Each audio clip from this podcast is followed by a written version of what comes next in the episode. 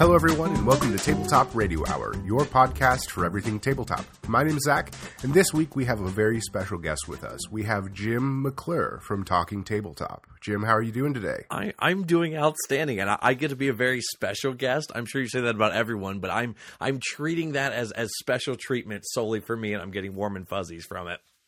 Oh, it is just for you, Jim. It is just for you because because if if you haven't listened to the podcast before, you are our first guest. Am I really? Yeah, yeah. Well, see, now I have to actually like live up to something. I don't appreciate that kind of pressure. I mean, I mean, somebody has to be our first, and why not? Why not Jim McClure? I mean, it can only go uphill from there. Yes, absolutely. It's a wise choice. A wise choice. Oh, you are modest, my friend. You are modest. For the people that don't know you, tell us a little bit about yourself. My name is Jim McClure. I am the co-owner of Third Act Publishing, uh, which is a games company that produces primarily tabletop RPGs, as well as we dabble in a little bit of board games. We had our first Kickstarter last year with a little game called Reflections, the game of dueling samurai. And uh, as of this thing airing, we have a brand new Kickstarter that's out for Satanic Panic, uh, which I'm sure we will talk about a little bit later. But uh, that's kind of what I do in the the game design world, as well as I actually have gotten involved involved with uh, helping other people publish their games, which is a whole another long, long topic in and of itself. And on top of doing that, uh, I also do podcasting. I have my own podcast called Talking Tabletop where I sit down and interview notable people from the world of, of the tabletop industry. And then I'm involved with just a whole bunch of other things in that regard. Uh, I, am part of the One Shot Podcast Network, and I'm a regular contributor to uh, Evil Campaign, their, their ongoing uh, Star Wars uh, actual play that they do. And I make a bunch of appearances sort of all over the place. So kind of a little bit of everything, I suppose. Yeah, you, you have a bunch of free time, I can really tell. yeah, free, free time is something I do not have, sir. If I could figure out how to get rid of either the day job or sleeping, that would be a significant improvement on my life. But uh, so far, neither solution for either of those those obstacles yet. I, I completely understand that. Uh, speaking of day job, what is yours? I have I have such a boring day job, really, and no one ever asked me about it. Uh, I am a business consultant for the insurance restoration industry. I just relatively recently switched sides within the war. Uh, what I do is I, I, work in the insurance restoration industry, which is property insurance for water, fire, mold type restoration projects. And for 12 years, I worked on the contractor side, teaching contractors how to do this kind of work, as well as how to work with insurance companies uh, and all that wonderful process process. And uh, say in the last year, I have switched sides of the war, as the case may be, and now I consult for the insurance companies, teaching them how to deal with contractors who do this work for them. So it is it is the the most boring of all, but it is the the corporate side of Jim people need to know about that corporate side of Jim. there is a strong, strong corporate Jim, yes, that goes to work with a with, with, a suit and tie and has to make decisions that deal with like a whole bunch of big, long strings of zeros for, for money that is just absurd amounts that I can't even really mentally process. But yes, that is what pays the rent at this point in time. Absolutely. I mean, whatever you can do, do it. Just a, a starting, a jumping off point, more or less. What's your story? How did you get started with tabletop and and how did that evolve into everything you do now Oh goodness, I I have like three different origin stories. Which one do you, they're all true too? Not, not, none of them are. Li- I could make one up. It's probably more interesting. But let's let, let's go with how I got into doing the stuff that I talked about earlier, uh, and that mm-hmm. was uh, let's see. All right, th- this won't be be too long of a story. How about that? It all started when Roll Twenty launched. Actually, for those who don't know mm-hmm. what Roll Twenty is, it's an online platform where you can go and meet up with people and play tabletop. And I had just gotten into tabletop a couple years prior to this, and I really wanted to find more people to play with. So Roll Twenty launched. Uh, I I sort of thought it was a really really great system, great program, great place for people to meet. So I jumped on that. And what I actually started doing was running introductory sessions for people to teach them how to play tabletop. And I was teaching them how to play 4th edition Dungeons and Dragons because this was prior to 5th edition D&D coming out, so that was the newest version there of the game. And I was just running people. I had essentially a, a 4-week play session that I would run people through, and my requirement was you had to have never played tabletop before to get in one of the games. And I would spend a month, I would teach you how to play D&D 4th edition, I'd teach you the basics of tabletop, and then I would shoo you out the door along your way because now you have the, the tools you need to to get into a real game. And for about a year, I ran that. I ran, I think it was 14 tables through my uh, D&D path to glory was what I called the thing, uh, teaching teaching people how to how to do tabletop. And I had a couple people come back to me and say, "Hey Jim, we really appreciate everything you did teaching us tabletop. Would you do something similar to teach us how to DM?" And I went, "Hmm, that's a little bit more involved of a process. Uh, and instead of jumping right into it, I decided to look around and see what all was out there for resources uh, to help these people before I did something. Because my my my motto in life is uh, I really don't want to ever have to create and do anything myself. I want someone else to have already done it for me. So when I want something, I go looking for it, and the stuff I create is the stuff that I can't seem to find anywhere else. And I'm like, well, damn it, now I have to create it. So I looked around, and there was a group on Roll Twenty called the GM Academy, not the RPG Academy, uh, who is a podcast network that I was part of for a period of time, but something called the GM Academy, which was there to help people learn tabletop.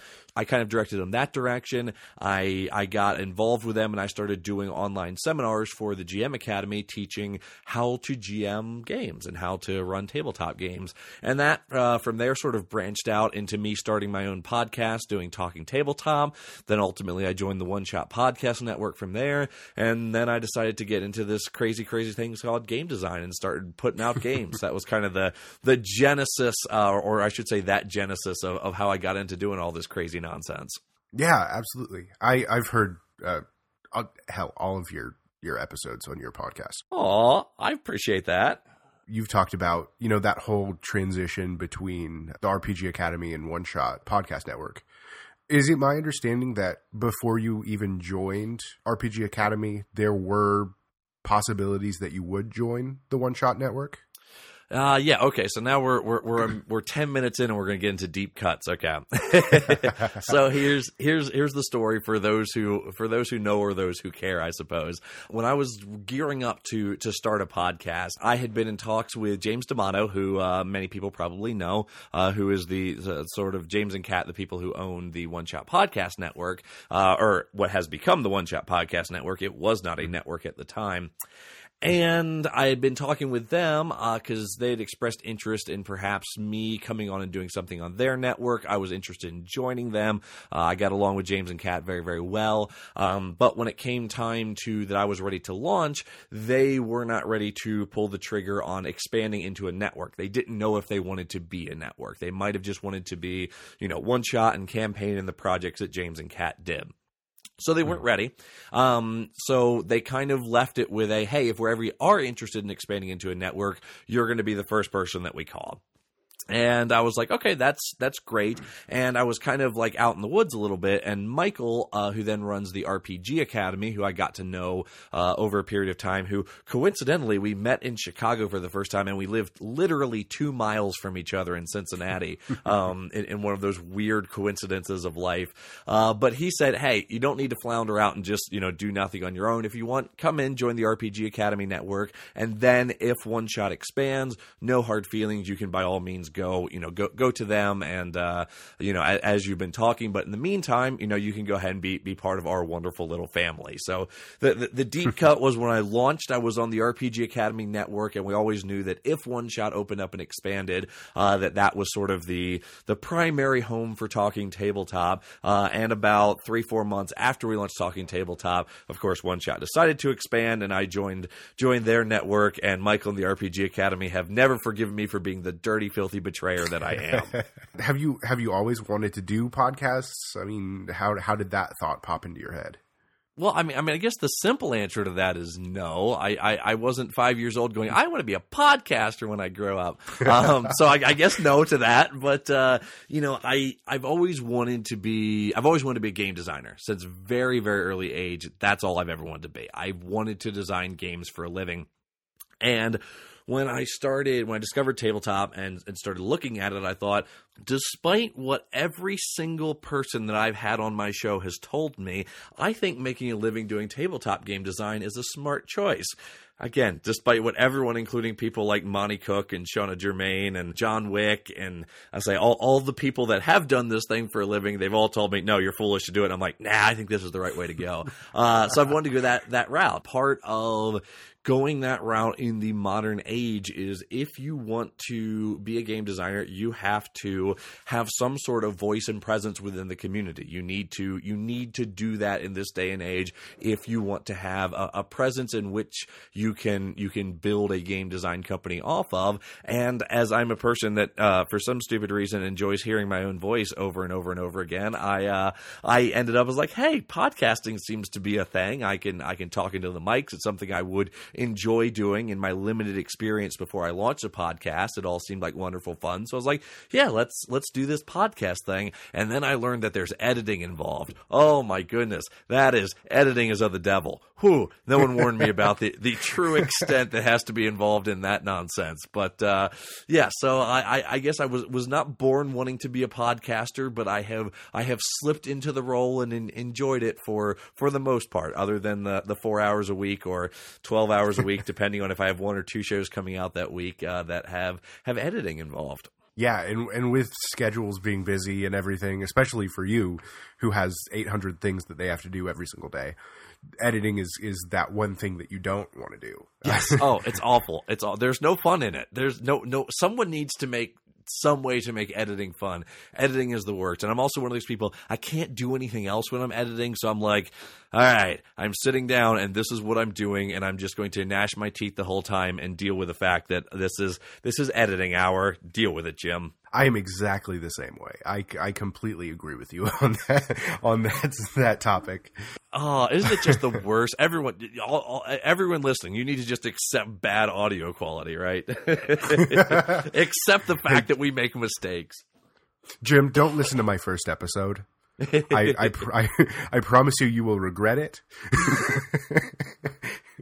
Just just skip uh, straight to the to the second episode. That's that's all I ask you to do. See, my, my, my second one was my bad one. Um, and that, that that's because my first one I didn't know enough, and then I edited it and got it. I was like, okay, that's pretty good. And then my second one I knew better, so I was like, oh, I need to really overedit this, but I didn't know how to make the cuts good. So when I go back and listen to it, I can't even listen because I'm like, I hear where I made all the cuts because I didn't know what I was doing. No, yeah, yeah my, yeah. my my second one's my cringeworthy one. I can't. Oh, I can't listen to it.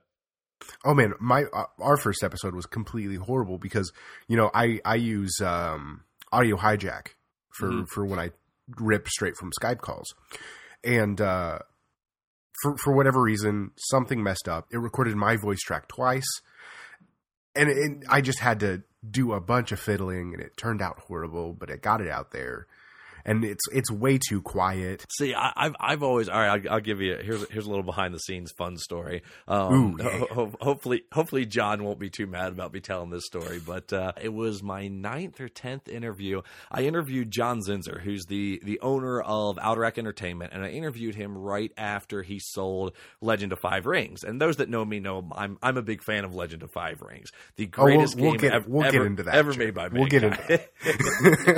uh, but it's so I interviewed I interviewed John, uh, and I'm I'm the kind of asshole that I I wouldn't do any of the audio rips or anything. I require people to record their own audio, and John Zinser is not the most computer literate guy. Uh, you know, he knows how to use computers and all that, but he doesn't know how to do audio recording. He's never done all this. So I literally have a write up for I go, here are all the steps that you need to do. That he downloaded Audacity, he recorded all the audio locally. All of that went off without a hitch until we got to after the interview. And he could not he was getting this weird error he could not export the audio off and there was oh, a man. 45 minute nail biter where we were trying to get the audio off of his computer just in some sort of saved format from audacity so that it could be there and i'm like if at any point he hits the wrong button it's gone forever and the interview's just gone mm-hmm. and it took us a month mm-hmm. and a mm-hmm. half to set this thing up and just no so then we we finally figured it out but yes that was that was a fun little 45 minutes of terror for jim mcclure oh man oh i feel for you I absolutely feel for you. and in uh, in in our case, for the last few episodes, we brought um, Mark's friend Steve, who's mm-hmm. kind of newer to uh, to the tabletop world and everything. And uh, my my fear is I'm going to lose one of those tracks, either Mark's or Steve's.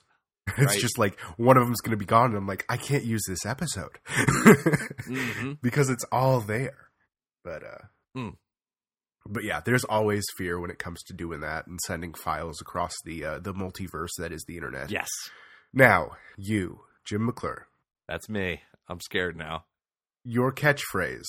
I'm I'm calling it your catchphrase because you say it every episode, and I'm sure multiple times on your day to day life. I, of course. Tabletop is the highest form of entertainment known to mankind. What's your argument?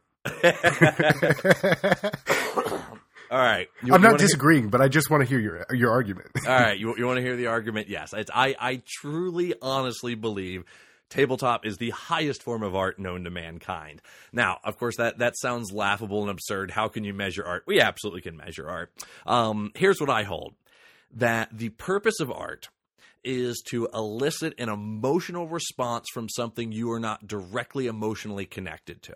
So it's not a family member, it's not a dog, it's not a whatever. It is a piece of work. It is a movie. It's a piece of it's a painting hanging on the wall. It is a video game. It is something that you are going to interact with that will elicit an emotional response. That is art to me. Now, I will I will take you to I will take you to a scene, uh, and that scene is uh, we are we are standing in Rokugan, the world of L5R, and it is it is myself, it is it is Moto, it was kan, Kakita Kanji, and it was Shishiro standing here. They had just killed Moto's horse because Agasha Funakoshi had done this this master stroke of trickery that had been a years building up to, resulting in Moto slaying his own horse as opposed to slaying Agasha Funakoshi. And the four of us stood there in complete and total silence at the horror that had just occurred. And we looked at each other and went, I guess it's time to finish this. And in that moment, we were not Jim, Emily, Greg, and Tom sitting around a table in Cincinnati, Ohio. No, we were we were the invisible force of the GM. We were Moto, we were Kanji, and we were Shishiro in Rokugan. Every single, all four of us will tell you, we we weren't in Cincinnati in that point in time. We were standing in Rokugan. We felt what happened. We knew what happened. That is art. We were not separated from the art. We were the piece of art. We were 100% there. We've got PTSD from that event happening. and I have never gotten that from a video game. I have never gotten that from a movie. I have watched and enjoyed a thousand movies. I have never legitimately thought I was in that movie. And that, to me, is what makes tabletop the highest form of art known to mankind. How about that? Beautiful, beautiful, Jim. My heart is sinking right now. I'm feeling that. Oh, it was so sad. The greatest Oh. Funakoshi, greatest villain I've ever made. Oh my god, saying his name around those three people immediately elicits gnashing of teeth. So good. Ah, I love Oh, that campaign so much. Were you the the GM for that campaign? Oh yes, yes I was. Um, Yes. and and Agasha Funakoshi was my little my little master stroke of a, a year long plan that culminated in the uh, the fall court. Uh, and when when they when they finally got to brutally murder him, it was the most satisfying thing for all of us. Ah. Ah, now I'm just reminiscing, but I love it. I love tabletop. it's so good. Hey, that I that's why we're both here. That's, that's why Exactly. we're here.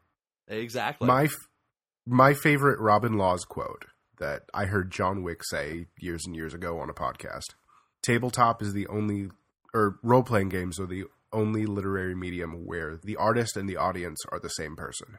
Yes, I, I do put one asterisk beside that because modern professional wrestling has slightly turned into that, where the audience I feel are participants of the LARP that is professional wrestling. But other than that small little asterisk, I 100% agree.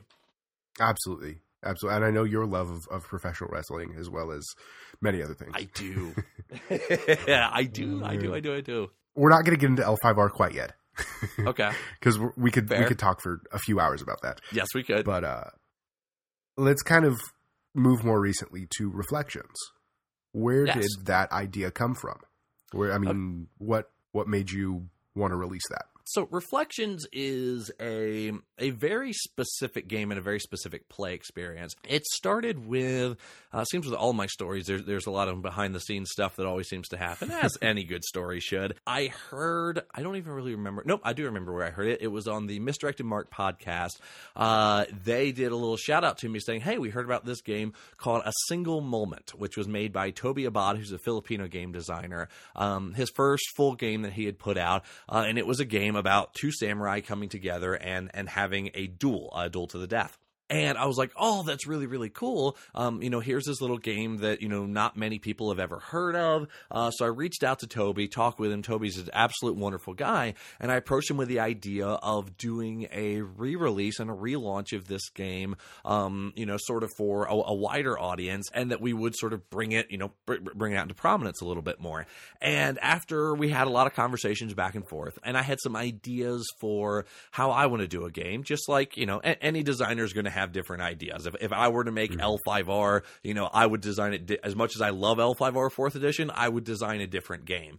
So anyone would design a little bit of a different game, uh, you know, than any other person. So I had some ideas, and after a, a long conversation that we had, what we decided was that the game that I wanted to do was different enough that we would do it as its own game as opposed to a revised version. And that game became Reflections. So Tobie was was working with me on it. He co-designed Reflections with me, and we launched Reflections last year. We did the Kickstarter. It was my first ever Kickstarter, and and despite what I mentioned earlier about during during my day job, I I consult on some just astronomically large amounts of of ones and zeros, and not the computer kind, but the money kind. When when you're doing your own Kickstarter and and it's your own backers and your own dollars, it's an entirely different feel to it, and it was really scary actually in in all the the best and worst ways at the same time. But we did the we did the kickstarter launch for reflections and it was a, a wonderful experience. Uh, for my first kickstarter i had 825 backers which was far more than i expected to have for this fun little game. Wow. it was it was really good and we we got it out uh, we, we got to get it out. I was one week late on my my commitment to get it out. The commitment was to mail it out by the the end of 2016 and it was the first week in january January that it went out. I was so sad I missed it by a week, but I was I was close. but we we got the, the, the game book out to everyone just recently in that regard, and a lot of people have been having a ton of fun with it. So uh, I was very very happy with the reflections process and learned learned a lot about the kickstarting and working on games and getting everything out in that whole whole wonderful process. Oh, I bet. I remember maybe about a year ago or so, I was listening to a, podcast. May have been NPC Cast, may have been Full Metal RPG. I don't remember who it was. They had mentioned Reflections. They had mentioned this game and that it was kickstarting. And and from that moment, when I heard that pitch from whoever said it, I was hooked. And and that is a, a real important concept, actually, because let me let me can I can I tell you a dirty secret about Reflections? Oh, absolutely. It's not a game about dueling samurai. That's that's a marketing lie. All right, here's all right. Here's corporate Jim's putting his tie on here for a second. Okay, um, here's the funny thing about Reflections. Reflections is billed as the game of dueling samurai. The pitch is you are both samurai that have come together on a field to kill each other. One of you will live, one of you will die. This is a certainty. But before you make that final cut against your opponent. You flash back in time and relive the events of your past that turned you from wonderful friends to bitter enemies and led to this final duel. Now that gives a pretty clear, evocative, like, I, I want to have that play experience, don't I? Yeah, that sounds great. And it hooks people as as it should. It's a marketing pitch. The reality, if you look at the mechanics of the game, is it has nothing to do with samurai. I've perhaps phrased some of the questions with a samurai theme to it, but you can use the game for any situation where two people would have a conflict that comes to an ultimate resolution. Actually, within the game book, we have five different settings in there that are non samurai things, written by some actually pretty interesting people. Uh, John Wick, who made Legend of the Five Rings, actually wrote a Sky Pirate setting for it. Ken Hite, who's of course done a little bit of everything in the, in the the game world. He wrote a gunslingers version of it. So even though I specifically marketed it as a a samurai duel, the rules and system itself is just a dueling system, and any situation where a duel could happen, the system would work for. But why did I pitch it as samurai? Because I want to be able to give you a specific evocative experience to hook you onto the project. So there's there's the the corporate marketing side of Jim coming out for a second, telling you the the dirty secret of reflections is it is a game that has nothing to do with samurai, yet it's pitched as a samurai game. How's that for honesty? Hey, it's it's great. I love the honesty. That's we. I have to get these dirty little secrets somehow. but if you remember, uh, maybe a week ago, week and a half ago, I uh, tweeted you and said, "Hey, can this be, be adapted to different, Yep. you know, different uh, genres, just so it it can attract more people?" And you know, there's the explanation. And that's the, the, the interesting thing is the reason I made it les- laser focus is because I feel that a game attracts more people to it if it has a specific purpose as opposed to being generic.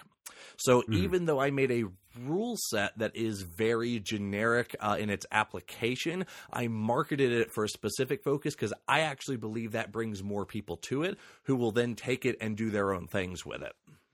Absolutely, yeah, and that's what makes a game system successful. hmm Is is it's able to attract that many different kinds of people. Absolutely, agree one hundred percent. and back when I was listening to this podcast, you know, you know, time had went by and time had went by, and I I stumbled upon talking tabletop and started listening and and uh, followed you on Twitter and everything. And that that day, reflections had released. You had posted about it, and I was like, "Wait, that's this guy." Apparently, I don't talk about it on my own show enough. Then I guess. it's just the the coincidental. I heard about it from a different podcast that wasn't yours, and you know, here I'm sitting and talking to you today. You know, hey, the, the RPG world. It, it, it's a small little world that we all live in. so so you say you're you're a game developer. What games have you worked on? What's under your belt?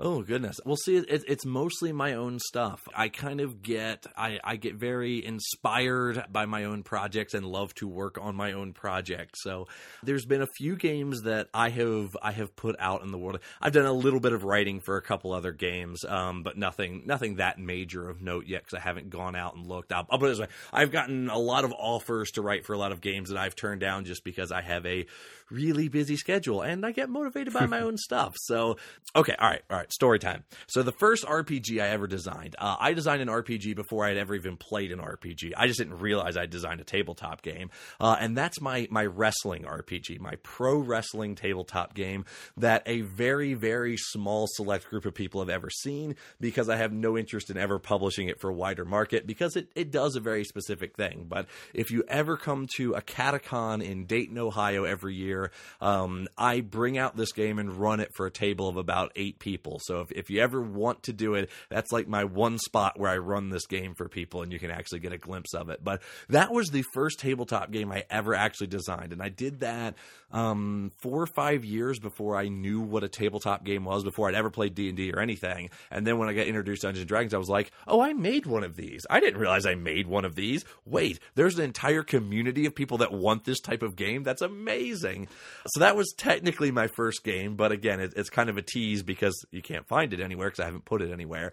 But my first official game, I guess, that I ever made was I made a little game called The Terrible RPG, which is up for free. You can go go get it and play it, which is a super simple concept that makes for an absurd amount of fun. And that is you play a character, you'll you'll do a setting. I, I have a couple couple games I typically run. One is a 80s martial arts action tournament. Uh, you know, so it's the typical you're a secret FBI agents and you have to go to this island where they're having a martial arts tournament to take over the world, you know, the stupid hijinks that uh, that always happens in 80s movies. And then the other one I do is sort of like a Zoolander. I always seem to go secret agents. Your your, your secret agent male models, or I should just say models, depending on who's playing the game. But the basic concept of the game is you take a sheet of paper, you write down any six skills that you want, anything that you can think of, write them down on your character sheet.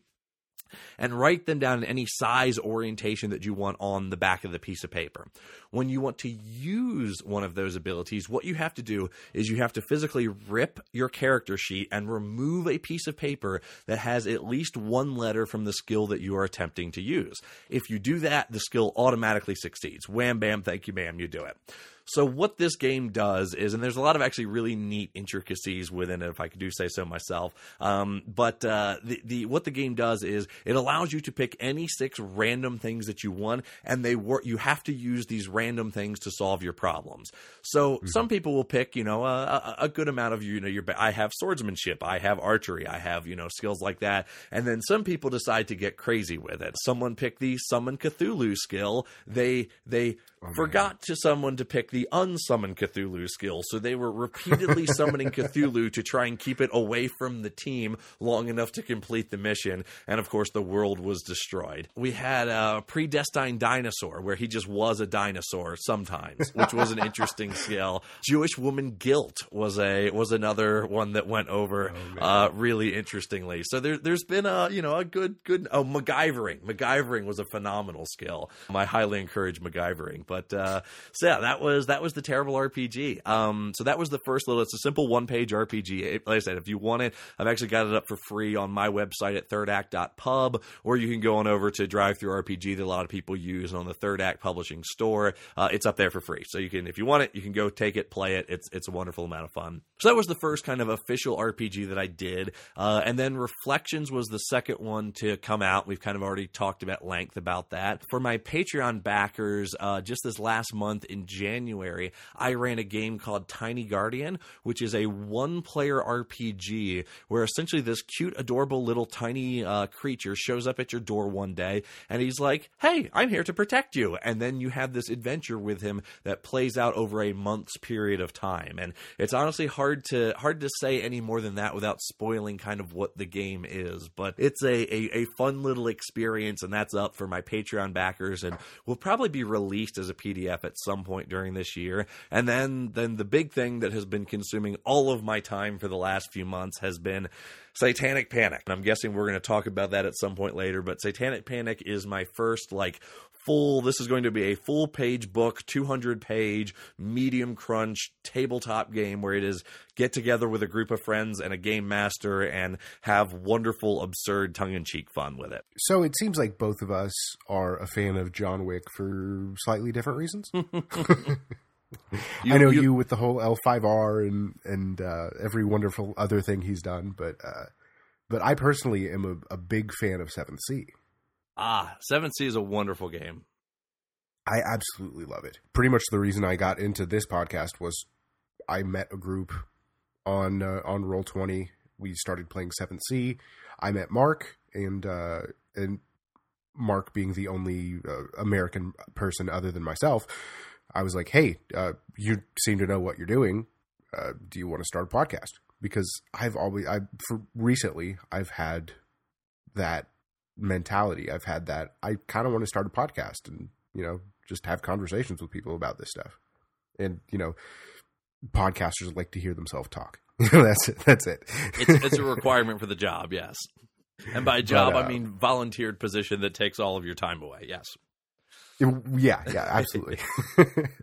but uh, but yeah, uh, I picked up Seventh Sea and and fell in love the minute I opened the book. I, we can list all the, the reasons John Wick is amazing, but it would take uh, about a week. uh yes, um, probably. Um, but for you, uh, L5R is is a big part of your life. Mm-hmm. And I think that would be an understatement. Uh, a, a small understatement, yes. Go ahead and tell me about that. Why, why are you so driven towards it? Why why do you say it's it's the best RPG? the, the, the greatest game known to mankind that is part of the highest form of art known to mankind. You mean? Absolutely. Yes. Man, I sound high and lofty. It's it's good that I'm not talking about my own stuff, but I'm a really really big fan of L5R. Um, and it got started when when I was a youngin. I was really big into collectible card games, uh, Magic, Yu Gi Dragon Ball Z, Gundam Wing. If, if there was a CCG out there, I got it and played it. I loved them all. Man, I loved them all. and it was a I believe it was a Game Informer magazine that I got, which is a video game magazine, um, because I, I enjoy video games as well. Uh, that I got that had a booster pack of cards in it, and that was a booster pack of Legend of Five Rings cards. And I remember when I got them as a kid and I opened them up, they scared me because I was playing Pokemon at the time and I pulled out these cards that had samurai with swords and arrows stuck in them and blood coming out and just like they were terrifying and I was infatuated with these things.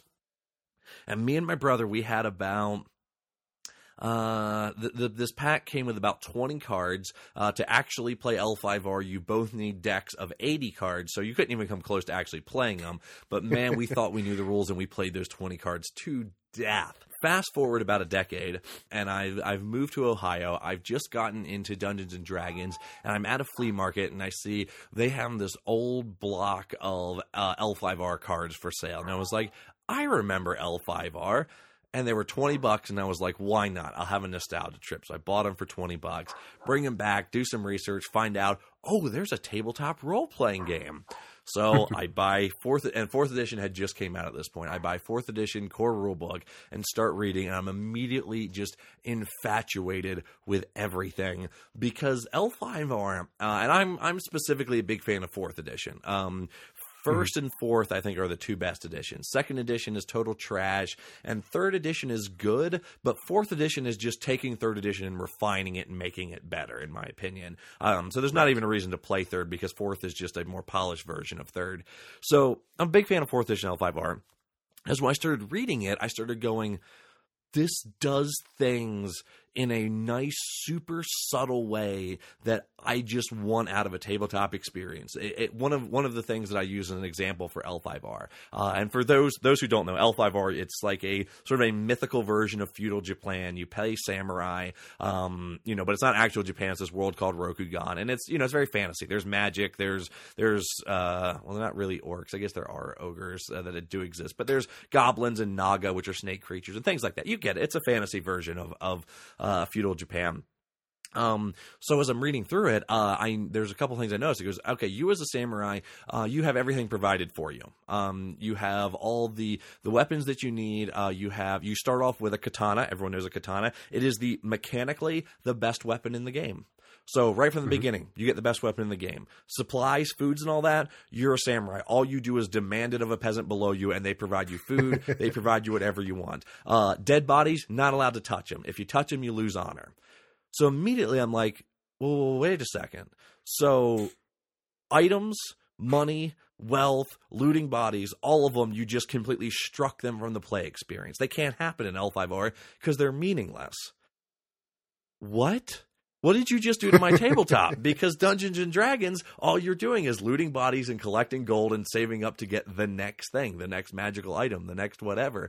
Uh, L5R very specifically goes, no, that's not what this play experience is about. We're going to strip all of those motivations away so your motivations have to be character motivations, the stories, the interactions, um, you know, the things that you want to achieve, constantly weighing, you know, your, your own personal honor versus, you know, following the honor of your Lord. These are the stories that the game demands that you tell, and I love it so much for that. I picked up the PDFs after listening to the the one shot that you did with yes. with the the whole group. I haven't read that much of it, but I found the PDFs, all the PDFs, all of the PDFs. there's a lot. on, oh, there's a online. Lot. And uh, I haven't even started making a chunk, but uh, go, going back to that whole, it's all about the story and it's all about the experience. That's what I love. That's that's the kind of gamer and that's the kind of GM I am. That's why I love Seventh Sea so much. Mark and I would argue this is not a Seventh Sea podcast at all. Don't I don't know what you're talking about. just just like how you are with L5R, we're the same way with Seventh Sea. yes, Talking Tabletop is actually an L5R podcast. That is probably not an untrue statement.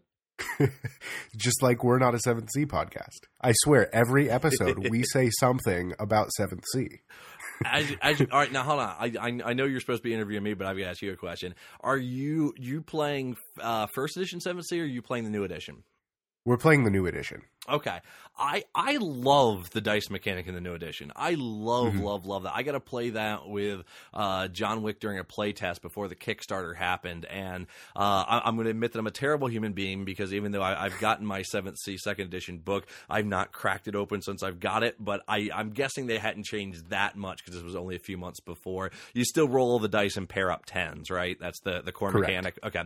Uh, I love Yeah. that. Oh, I think it's beautiful. Yeah, absolutely. I agree with that. And it's so simple. It's Yep. it's not a it's not a crunchy game. Right. It's it's really not because when you think crunchy games, you think D and D and Pathfinder, and hmm you can't even compare these. It's like apples and oranges. I started out playing Pathfinder. That moved into to fourth edition, which I don't talk about because I don't like it. You are wrong, sir. I love my fourth I- edition. I know I have to give you hell for it though, because you're on my podcast right now. Yeah, that's a fair. if I point. was if I was on yours, you could give me hell for it. It's a fair point. I personally didn't like it because it seemed too complex and way too way too crunchy. Just because I mean back in the past I didn't know that I preferred storytelling games.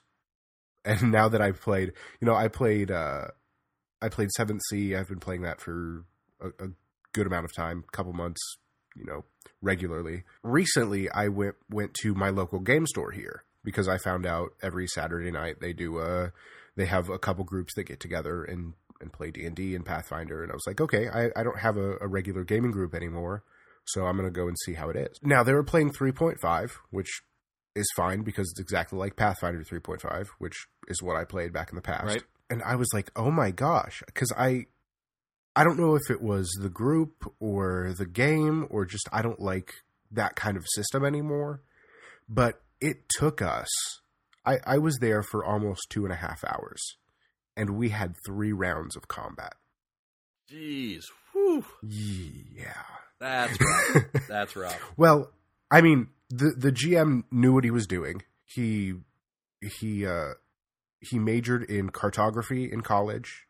He's probably close to 60 and he's been running this exact campaign for 20 years. The way I run my games and the way I like my games is I enjoy flexibility.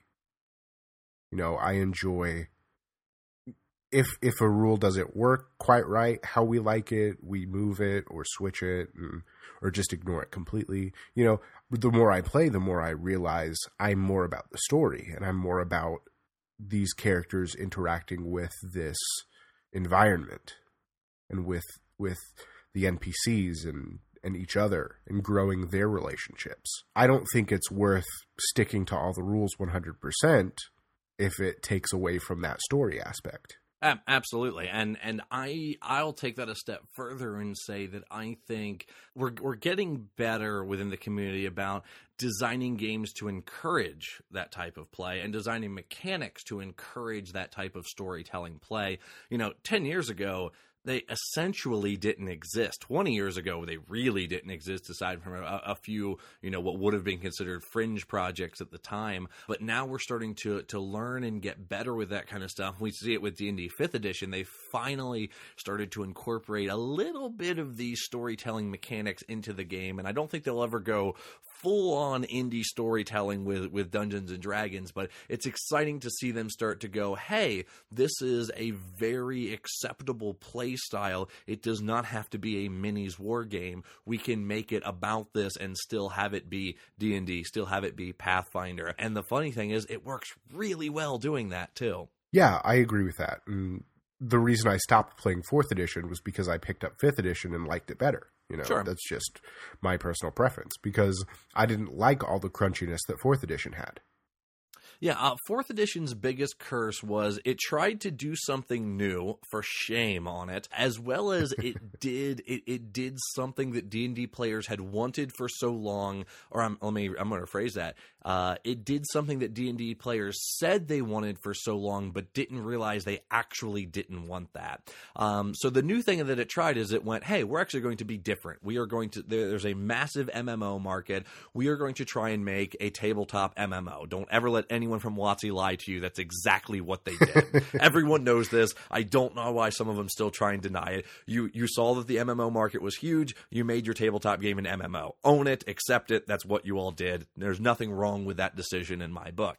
Um, what that did was it brought in a lot of new people to tabletop while alienating a lot of people that wanted a new edition of Dungeons and Dragons. And I think that was why the the edition wars became as fierce as they did because there was together with an edition wars there was an undiagnosed culture clash that was also occurring within tabletop together with then the the uplift of the the indie game design community the uplift of Kickstarter and the the beginning of of story games just just wrecking the the war gamers good times. But uh, um, that's what fourth edition did. And then the thing that a lot of people had said they wanted over and over for so long but didn't realize what a problem it was is they said they wanted balance. They kept throwing this word out there, especially with oh, remember wizards back in D and D? Oh, they're so weak at the beginning and then become so strong. There's no balance between classes. Well, guess what?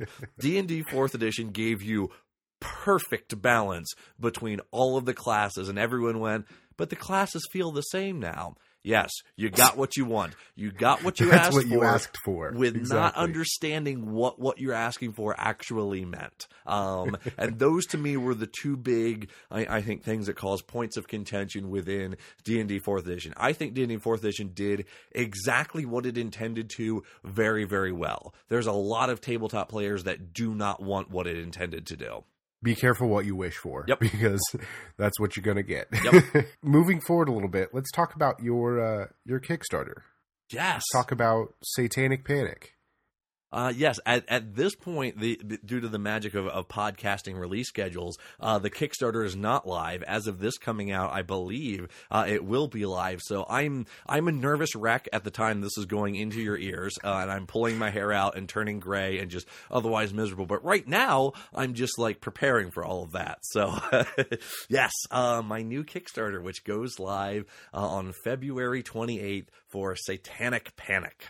I noticed that uh, you have a couple episodes on on your podcast of uh, are, are they playthroughs? Are they backgrounds? What what is that? Yes. Um, what I did very, very foolishly is on top of doing uh, Talking Tabletop, my, my regular show, I decided to do another weekly podcast where we do an actual play of Satanic Panic. It's called Satanic Panic, where we are doing a live playthrough. I'm going to say short campaign. It's going to be 20 episodes. That's it and done. So you can actually go and listen to Satanic Panic over on One Shot Podcast and hear the game being played. I will give a warning of it of we are playing that game and we recorded most of it very early in the development of the game. So it's a lot of of wonderful entertainment. Um, you don't get as much of the mechanical side of the game. If you want to know the mechanical side you can go to the kickstarter page and download the playtest document that's like 30 some pages long. Uh, it's pretty pretty large document uh, to learn how all the rules of the game which i'm also stupidly excited about. But if you want to just sort of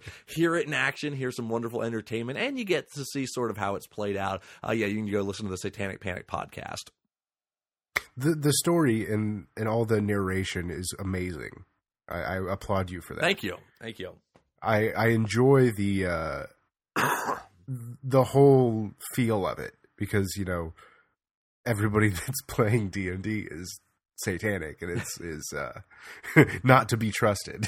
can, can i can i give the, the the pitch of it Absolutely, go for it. Okay, so so Satanic Panic for for those that are curious what this thing is, it is the late seventies, early eighties. Uh, there is a, a fear that's sweeping across the world, and that is that there's this thing called tabletop that has come into our world. People are scared and concerned that their kids are turning into monsters and summoning demons for playing this game. There is widespread panic, which, of course, as we know, is something that actually happened. Uh, here's the catch everything they say is actually true. Tabletop players are actually summoning demons into the world. They are actually turning into horrible monsters, and you play government agents that go around and break up rings of tabletop players. So it is a, a wonderful amount of of tongue in cheek fun, sort of poking at the absurdity of, of course, the Satanic Panic era as it actually occurred, and saying, hey, what if that actually happened, and what if you all played kind of the bad guys, uh, but at the same time, within the the lore of the world, they are actually summoning demons. They are actually causing problems. So it's like, yeah, we kind of have to stop them. We just can't have a whole bunch of fourteen year old kids bringing demons into the world. We have to do something about that. Uh, so it's a wonderful amount of, of tongue in cheek fun as as you get to go around and, and kill people that play tabletop. I absolutely love it, Jim. I'm I'm very I'm looking forward to that that Kickstarter and uh, you can you can find me being one of the first ones to, to back you. awesome, I appreciate that tell some people where they can where they can find you, how they can support you. Okay, yeah. Um, the best thing to do for me right now is to go on over to Kickstarter. I could tell you out a URL, but who cares? You know what you're gonna do? You're gonna go to Google. You're gonna type in the words Kickstarter, and you're gonna type in the word Satanic Panic, and it'll pop up because that's how the internet works. That's the easiest thing to do. So if you're interested in in supporting me, that's the best thing to do. Is that Kickstarter is now currently live. Uh, this is a very big project. You know, this is a a full sized RPG. This is 100,000 plus words. The art budget is absurd for this thing. There's a lot, uh, a lot of pieces to it. Uh, so if you would like to support me, if you're interested in this project, go on over to Kickstarter, Satanic Panic, uh, and lend your support if it's the kind of game that you're interested in. If you want to directly interact with me, the best thing to do is I'm on Twitter. I'm very, very active on Twitter. Uh, so you can reach me at GM Jim McClure. That's GM J I M M C C L U R E at GM Jim McClure. Uh, and I'm happy to talk. I'm always around, and I love talking to people. Yeah, and uh, if you want, you can pick up Reflections. Shameless oh, yeah. plug. That's right. Oh, yeah, that's right. I, am I'm, I'm trying to sell stuff, aren't I? I'm trying to do this whole game thing. Yes, you can go on over to our website, which is thirdact.pub, uh, and there is a storefront on that where you can buy the PDF or the physical copy or the PDF and the physical copy of Reflections and play that wonderful game as well if you want to hear how it goes, uh, an actual playthrough, you you guys did one on uh, One Shot podcast. Yeah, I did one with, uh, everywhere. Uh, um, James D'Amato, didn't you? I did. Uh, you you can listen to me and James play it um, on the One Shot Podcast Network. You can listen to myself and Michael play it on the RPG Academy. You can listen to me and Jeff Stormer play it on the Party of One podcast, and you can listen to me and Senda play it on the uh, She's a Super Geek podcast. Although, fair warning on that one, that one's a little bit different because we are not playing Samurai. We are telling a story that was part two of a different, totally absurd game that happened before. So that one's a little little difficult to get into. Oh, and I should not totally forget, you can also listen to a fantastic game of me playing it with the Angry GM over at theangrygm.com, his blog over there. We did an AP of it. So yes, there's a lot of good places you can hear it. I definitely need to check that one out. I, I love the Angry GM. uh yes, and that one was a that one got that was one of the few games I had to do some decompression after the game because it got it got heavy. That was a great game. Me and him played that at Gen Con together. It was really good. I bet. Yeah, I, you two in a room playing playing a very heavy game like that. I can I can imagine it was it was pretty heated at the end of that. oh, it was good times. Always good times. Oh, that game brings out so many emotions that you didn't you you wouldn't think it, it would. It is nothing but distilled emotional manipulation. That's exactly what Reflections is. that's a that's a nice elevator pitch of it. hey, you want you want distilled that emotional... one doesn't sell as many copies. Dueling Samurai sells copies. Distilled emotional manipulation, not as much. hey, it depends on your audience. Uh, any, any, last words? Any any last things you want to uh, send out to the multiverse? Uh no, I think that's about it. Thank you so much for having me on the show. It was a ton of fun. It's great to have you, Jim, and I look forward to uh, talking with you again soon. Thank you much. And that was my interview with Jim McClure. Like always, you can find this episode on soundcloud.com slash tabletop radio hour and on iTunes. If you want to contact us, you can find us on Twitter at tabletopcast, and our email address is tabletopradiohour at yahoo.com. I hope you enjoyed the episode, and we will see you next time.